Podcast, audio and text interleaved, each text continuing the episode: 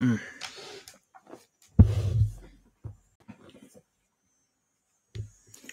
大家好，今天是七月二十六号，星期一，我们的党史杂谈开始啊。今天的这一期啊，我们来讲一下毛泽东对谢静怡为什么会有所偏爱。当然，这个话题啊，还是要从谢静怡去摸这个林立恒的底说起啊，因为上一次呢节目没有讲完，嗯。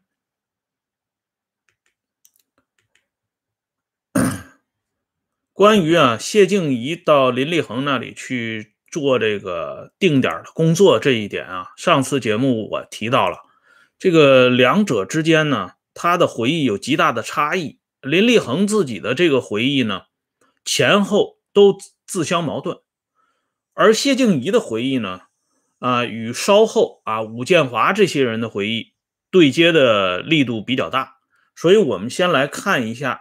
谢静怡是怎么说这件事情的？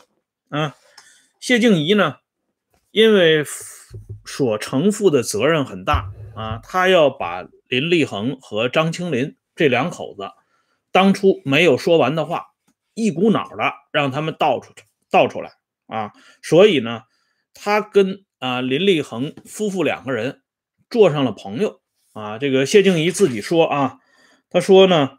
啊，大家在一起聊天聊得很高兴。啊，林立恒眼中含着泪水说：“谢谢主席的关怀，谢谢总理和中央领导的关心，并且讲玉泉山这里条件太好了，我都没有想到啊。因为武建华之前的回忆，我们已经呃了解到，确实啊，由中央警卫局副局长李钊负责安排到玉泉山，嗯。”这栋楼，这栋楼呢，就是环境非常幽静啊，有专门的餐厅、卫生间、办公室、卧室啊，还有乒乓球台等等啊。这个谢静怡还回忆一点，就是林立恒的丈夫张青林乒乓球打得不错，并且为他们配备了两位服务员，一个厨师姓林，一个小车啊小车司机姓杨，专门给他们两个人服务，为他们做饭。哎，照顾他们的生活起居啊！从这个谢静怡的描述当中，我们可以看到，啊，对林立恒夫妇俩这个时候的照顾是按照中央领导级别进行的，嗯，而且谢静怡呢还回忆了这两位服务员，一个人呢叫陈世冠，另外一个人姓田，啊，都是年轻人，十八九岁，这样呢。谢静怡在吴建华的陪同下，向林立恒和张青林传达了中央有关文件。当听到二五六号飞机坠毁时，林立恒露出惊讶的表情。待文件全部念完之后，林立恒很平静。林立恒的态度是明确的，笑了笑说：“他们自绝于人民，罪有应得。”啊，这是。呃，咱们说呀，这是谢静怡回忆的啊，这只是谢静怡的一面之词，所以我简单的给大家念一下。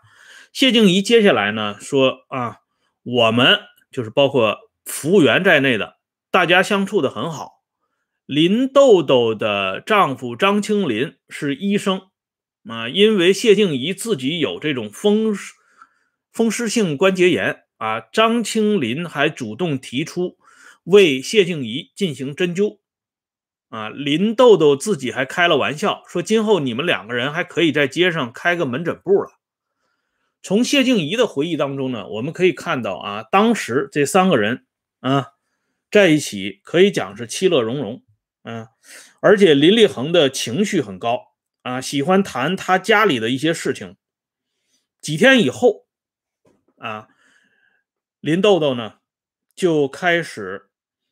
提出一个想法，他说想写出林彪、叶群、林立果逃跑之前的一些情况，给毛泽东和周恩来看。谢静怡不敢做主啊，他一定要汇报啊。汇报到周恩来那里之后呢，周恩来说可以写，向中央提供他父母逃走前的情况，让政治局的同志了解的更清楚啊。这样呢，谢静怡把这个话带给了林豆豆。林豆豆呢就开始写材料了。啊，周恩来有一个重要的指示，说林豆豆写的这个材料直接送主席那里，啊，中间不要有任何环节。主席看完之后批给谁看，谁才能看。啊，当然了，主席会批给我看的。这是周恩来讲的原话啊，谢静怡回忆的。那么林豆豆呢，就此啊写过几份材料，都是由谢静怡。转上去的啊，直接转给毛泽东。嗯，周恩来呢对谢静怡写的材料啊表示满意啊，并且提到谢静怡写的材料，主席只批给我和李德生同志看了。由此呢，我们也可以看到李德生为什么能够在稍后的中国共产党第十次全国代表大会上跻身到中央核心层的原因啊，因为处理九幺。三事件首当其冲的两个人，虽然呢这个专案审查委员会非常庞大啊，但是真正在里边起关键作用的，第一是周恩来，第二就是李德生啊。那么过了一段时间之后呢，这林立恒不知道是出于什么样的原因啊，他要给江青写一封信。这是谢静怡回忆的原文啊，大家看一下，我把谢静怡回忆的这个原文通过文字给大家发了上来。林豆豆要给江青写一封称江妈妈的信啊，他让谢静怡转过去，因为谢静怡自己啊听周恩来讲过，说江青对林豆豆的态度啊不太一样。而且谢静怡说，他当时与江青在工作上没有任何来往，转还是不转？谢静怡很谨慎，他专门请示了周恩来啊。而且谢静怡自己说啊，即使转，也得请总理来转。周恩来看完以后，嗯，指示如下啊，小谢，把这封信退给林立恒吧，就说是我说的，江青同志身体不好。暂不转为好啊！这是周恩来当时交代谢静怡办的。哎，这江妈妈呀，这个是当时这些啊高干子弟啊，也得说是有限的这些高干子弟称呼江青的这么一个头衔我说有限的，就是说一般这个省部级领导干部的子女也是没资格称江青为江妈妈的。都是核心层的，或者是呢，在接待毛泽东、江青方面承担过独立任务的，比如说像陶铸啊、陈丕显啊这几个人，虽然是地方大员，但是他们身份特别特殊，所以他们的子女像陶思亮啊、像陈小金呢，他们可以叫江青一声江妈妈。剩下这些人那是没资格的。那林立恒当然有资格了，当年这林毛林两家的关系就不用介绍了。而且我们知道啊，这个周恩来这个人对于江青的一些事情一贯是非常重视的，啊，凡是江青那边有什么大事小情，周呢都要直接过问，直接去抓，哪怕江青这个住处呢窗户不好使了，周恩来都要亲自到位啊，这个已经不用多说了。问题在于啊，林立恒这样一个敏感的人物。他给江青写材料，周恩来居然可以独立的就给拦下来了啊！他就能够代表江青表态，就说这个材料先不要送给江青了。这在周恩来与江青这个历史关系的长河当中是非常不多见的。况且呢，这是当着谢静怡的面谢静怡说啊，他跟江青在工作上没有任何来往，这个话呢。只能听一半因为他说的是在工作上，那在其他方面上，谢静怡与江青的来往可不是一般意义上的啊，所以周恩来做出的这个举动本身就非常反常。为什么反常？因为上边对林立恒的态度已经变化了啊，换句话说，林立恒的这些底牌。已经通过谢静怡 之手或者之口啊，传递到了最高层，最高层想要了解的情况也基本了解的差不多了。林彪这件事情，不说盖棺论定，也基本可以定案了。那么林立恒的作用也就不再有了啊。因此呢，这个时候周恩来敢于断然拒绝将林豆豆写的这份材料传递给江青啊，这个原因已经是不言自明了。而此刻的林立恒啊，应该说还还在做梦啊。因为呢，林立恒又想了一个主意啊，给江妈妈写的信既然传递不上去，那就给毛泽东写一封信，给伟大领袖直接写材料。这个当时的中央警卫团副团长，也就是中央警卫局副局长啊，李钊，给谢静怡打电话说：“这个林豆豆正在找你。”这样呢，谢静怡就赶到玉泉山。林立恒跟谢静怡说，他又写了一份揭发材料，信封上写的“呈送主席”的字样。然后呢，谢静怡按照当时的规矩，加上密封条，送到毛泽东那里了。大家看一下这张老照片啊，这是林立恒在林家还如日中天的时候去见毛泽东。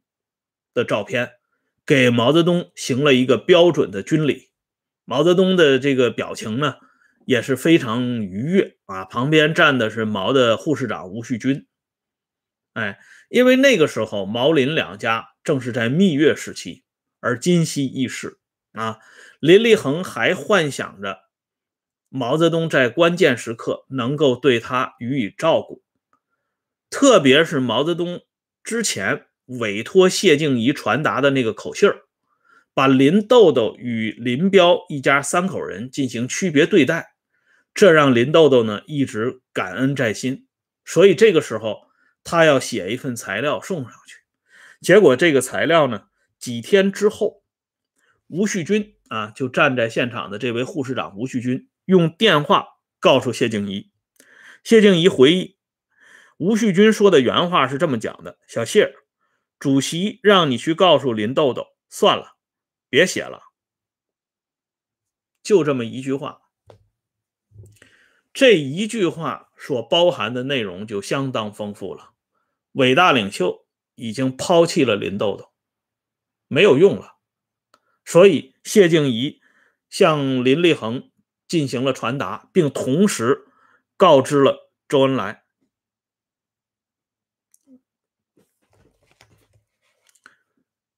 直到这个时候啊，我们说啊，这林立恒呢，还是啊，有点这个老百姓话说啊，有点心不死啊，他还在做梦。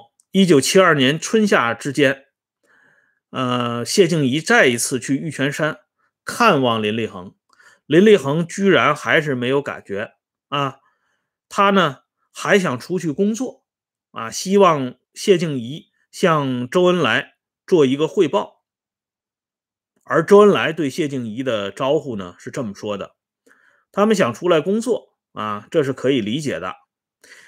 你谢静怡有工作，不能总是牵扯到你。决定呢，他们由李德生同志接过去，由李德生同志把他们进行统一的安排。周恩来的这番话呢，标志着谢静怡的工作告一段落。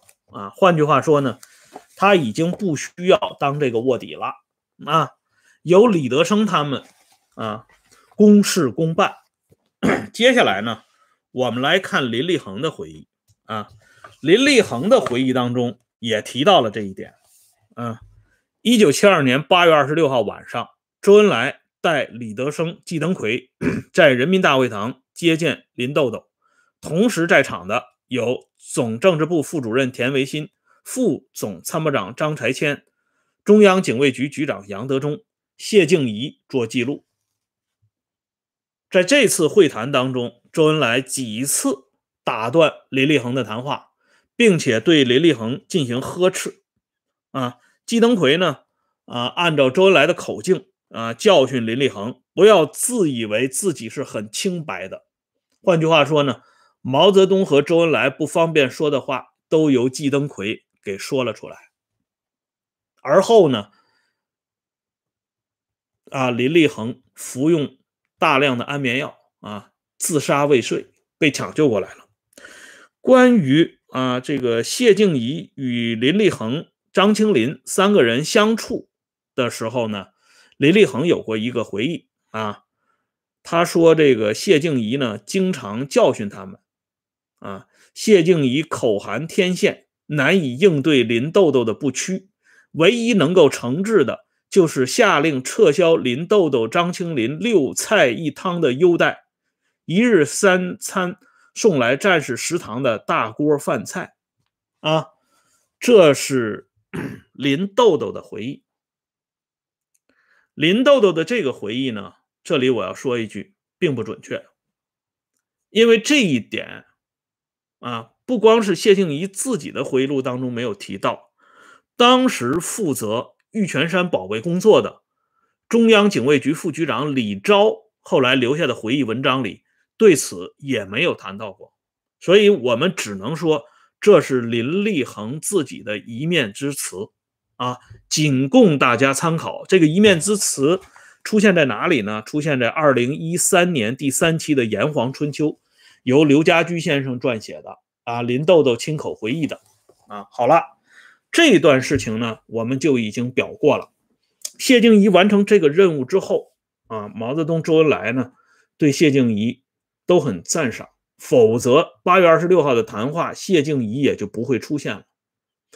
今天我们要讲毛对谢静怡有所偏爱，就这点来讲啊，这个原来清华大学的党委副书记惠宪军他有一个回忆，他说谢静怡这个人能力很差啊，这个有些事情呢交代了办的不明白，这只是一方面，而另一方面，毛泽东之所以对谢静怡有所偏爱，其重点就在于谢静怡的忠心耿耿。啊，这个人啊，对毛的指示从来不打折扣啊。这一点呢，我们往下看。举一个很有意思的例子：毛泽东生平最后一次主持中央政治局会议是一九七五年五月三号。进入会场之后，毛泽东依次与周恩来、叶剑英、邓小平、吴德、陈永贵。苏振华、谢静怡握手谈话，大家看一下啊，这个排名当时是很讲究的。谢静怡仅排在苏振华之后啊。苏振华呀，大家知道，当时已经是党和国家领导人的行列了。那么，在伟大领袖最后这次主持中央政治局会议，并且与这些高级领导人见面谈话的过程当中，现场记录表明，毛泽东与谢静怡的谈话是最多的。毛泽东甚至啊非常亲切的跟谢静怡说了以下这么几段话。他说：“你当了大官了，要谨慎呐。”谢静怡说：“我不想当大官儿，但是现在官儿做得越来越大。”毛诙谐地说：“试试看吧。”不行，当时毛泽东做了一个手势，搞不好就卷铺盖卷儿。这个诙谐呀。这个词不是我加上去的，是现场记录就有的。大家可以看一下程中原先生撰写的《历史转折的前奏》这本书里边转引的原始的出处啊，而且括号里边的这段话也是当时的现场记录。当时毛泽东做了一个手势啊，从这段话当中，我们就可以看到毛泽东与谢静怡他们之间的这层关系。毛对谢静怡的这种偏爱程度啊，两个人像聊家常一样在聊天别人哪有这个待遇呢？哎，接下来这一幕呢也很有意思，这是后来担任中央纪律检查委员会委员、参与中央两岸审查的汪文峰的回忆啊。汪文峰向大家介绍谢静怡是。如何具有特殊地位的？汪文峰的这个回忆很有意思啊，他讲啊，他说谢静怡这个人啊非常特殊，他所具有的一个特殊地位就是通天，并且跟江青过从甚密啊。汪文峰的这个回忆回应我刚才讲谢静怡的那个，呃，自己说他跟江青当时在工作上还没有啊关联，这两点呢可以说是前后就辉映上了。因为谢静怡只是说我们在工作上没有关联，人没说别的情况，而汪文峰的回忆就把谢静怡没说出来的潜台词给曝光了。在北京市委，甚至市委第一书记也要看他的脸色行事，啊，就是说吴德都要照顾谢静怡的呃脸面，啊，正所谓小人得志便猖狂，谢静怡这么一被抬举，就不知道自己几斤几两了，在作风上则飞扬跋扈，任意训人骂人。啊，他对原来中央政治局委员、政府的副总理、军队的元帅、将军们都不放在眼里。这是汪文峰的回忆。那么，结合一九七五年五月三号毛泽东面对面的与谢静怡之间的玩笑啊拉家常，再来看汪文峰的这段补忆，我们也就知道谢静怡在毛泽东心目中是一个什么样的地位。而就在这个时候，出状况了。出什么状况了呢？一九七五年八月十三号，发生了一件非常有名的事件。清华大学的负责人之一刘冰写了一份重要的揭发材料，委托邓小平呈递给毛泽东，由此成为毛泽东晚年最后一次。发动大规模政治斗争，即反击右倾方案风的导火索。这张照片呢，就是刘冰留下的一张照片啊。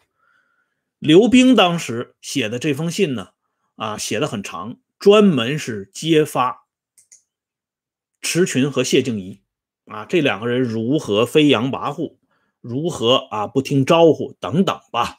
希望通过邓小平之手。向伟大领袖进行报告，又希望通过伟大领袖之手，对这两个城狐社鼠进行一下教训，给点颜色。那么这里呢，我给大家看一个历史上的镜头，《明史》和《明朝记事》《明史记事本末》都记载了一个故事。这个故事呢，大家看过电视连续剧《大明王朝一五六六》。陈宝国啊，倪大红他们主演的，讲的就是明朝嘉靖皇帝晚年，严嵩啊父子啊，这个严嵩这个儿子呢啊，严大公子是非常凶狠的一个人，而当时呢，为了扳倒严嵩，就要搞掉这位严大公子。嗯，他们把这材料呢准备好了之后。给当时的啊宰相徐阶来看，徐阶啊看完材料以后，把这左右都平退了啊，把这几个搞材料的专案组的成员叫到啊小屋里单独谈话。谈话的内容呢，这个《明史记事本末》第五十四卷上边写的非常清楚，这文言文我给大家已经发上来了。这里呢，我用白话文给大家简单的做一个介绍啊。这个介绍是什么情况呢？就是说，你们写的这个材料是想让这个严大公子活呢，还是想让他死？那大伙说，那肯定让他死啊。他说，你们写的这个材料要是送上去，那不仅严大公子死不了，你们几个人的脑袋可能都保不住了。那这几个人赶紧向这个徐阶请教。徐阶说：“你们怎么能把杨继盛和沈炼的事情放在严大公子的罪状当中呢？因为杨继盛和沈炼这两个人被处决，都是皇上的意思啊！你们去指责严大公子，皇上一看就知道你们这是指桑骂槐啊，那还能饶得了你们吗？这些人呢，就赶紧请这个徐阶啊拿主意。徐阶呢，就把自己已经写好的一份材料给大家看了。徐阶写的这份材料是什么呢？大家来看一下啊，很厉害的。徐阶老爷子